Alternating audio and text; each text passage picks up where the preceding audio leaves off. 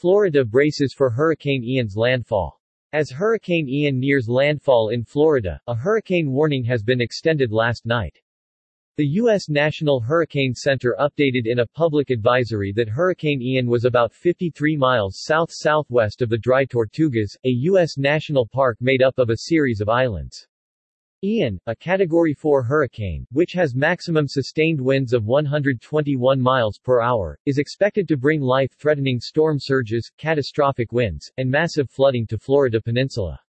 Florida Governor Ron DeSantis said last night that more than two point five million state residents are now under some type of evacuation order. According to Florida Governor, Ian has a potential to make landfall as a Category five hurricane. At least one point seven five million people are under mandatory evacuation orders. Forecasts can change, but for now, the experts say this could be a very severe hurricane, life-threatening and devastating in its impact, U S President Biden said at the White House on Tuesday afternoon. According to Tampa Mayor Jane Castor, the latest predicted path of the hurricane shows that it may land a little further south than first anticipated. As of now, seven hundred Federal Emergency Management Agency personnel have deployed to Florida, with five thousand state National Guard members activated by Governor DeSantis. The White House announced that another two thousand National Guard members are coming to Florida from other states.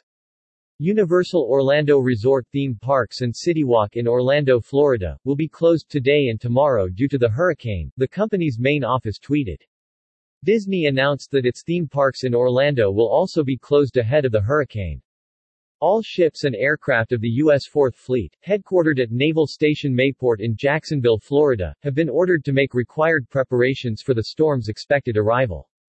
Four ships and multiple rotary and fixed-wing aircraft are expected to relocate and remain out of the local area until it is determined safe to return, while other ships will complete heavy weather mooring to stay in port. All electric companies in Florida and the southeastern part of the United States have activated their emergency response plans. Hurricane Ian arrives just a week after Hurricane Fiona hit Puerto Rico, bringing heavy rainfall and flash flooding to the U S territory and cutting power to the entire islands.